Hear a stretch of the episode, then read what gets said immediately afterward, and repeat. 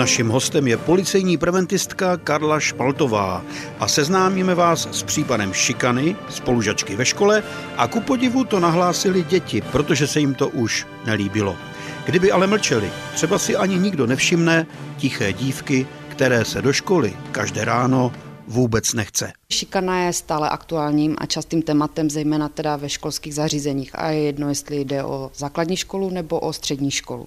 Co se stalo? Děti si vybrali jako šikanovanou oběť děvče starších rodičů, které samozřejmě je vychováváno tou starší generací, odráží se to na ní, takže uznává jiné priority než dnešní děti a tím se stala tím terčem pro ty ostatní děti.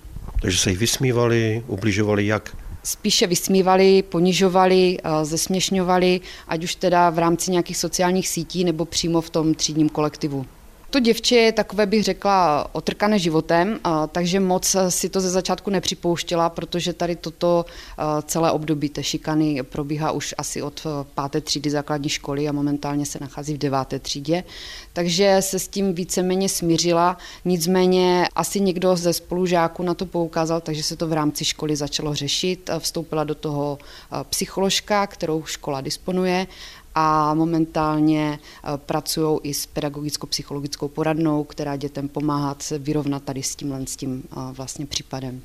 Ta holčička přišla, ta holčička to už je skoro slečna, přišla domů, stěžovala si rodičům, dělali s tím něco rodiče? Právě, že ve většině případů oběti šikany se neradi svěřují. Takže ona se také nesvěřila, spíše to opravdu bylo tak, že někomu ze spolužáků už tady ta situace začala vadit. Všimli si, že už se nejedná o pouhé nějaké dětské škádlení, že už to překročilo tu hranici, že by se mohlo jednat o šikanu a oni na to upozornili. Posloucháte seriál Bezpečný průvodce džunglí zločinu s policejní preventistkou Karlou Špaltovou. Jak se chová dítě, které je šikanované, že si toho doma nevšimnou? Je to opravdu asi o těch rodičích, protože ti by si měli všímat toho, že dítě najednou ztrácí zájem o školu, nechce do školy chodit, vymýšlí si třeba různé bolesti, ať už to je břicho, nějaká nevolnost nebo bolesti hlavy. Můžou tam narůstat případy záškoláctví, kdy děti mají neomluvené hodiny, nebo pokud se jedná o nějakou fyzickou šikanu, tak můžou děti chodit s roztrhaným oblečením nebo poškozeným.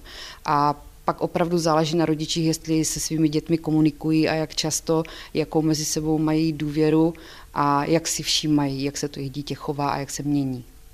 Ono se tak nějak ví, že škola takové případy má za své a že někdy nechce informovat policii nebo nějaké prostě další strany.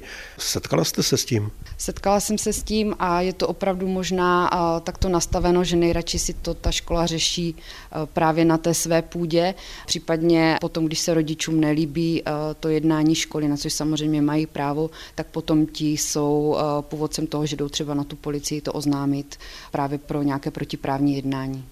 Jak tady ten případ dopadl? Takže si to vlastně ta škola prozatím vyřešila v rámci školy, rozdali se nějaké kázeňské opatření vůči těm agresorům a slečna stále nadále zůstává v té třídě se svým kolektivem. Rodiče se samozřejmě do toho zapojili, mají na to nějaký svůj názor. Co jim poradíte? Co dělat v takových situacích? Pokud rodič zjistí, že jeho dítě by mohlo být obětí šikany, tak samozřejmě je třeba s tím dítětem nejprve navázat nějaký kontakt, získat co nejvíce informací a na základě toho se potom rozhodnout. Je nejlepší i hned kontaktovat tu školu, ať už třídního učitele nebo toho metodika prevence, výchovného poradce, případně ředitele školy. A opravdu to řešit v prvopočátku v té třídě, v té škole, případně i třeba s rodiči těch spolužáků.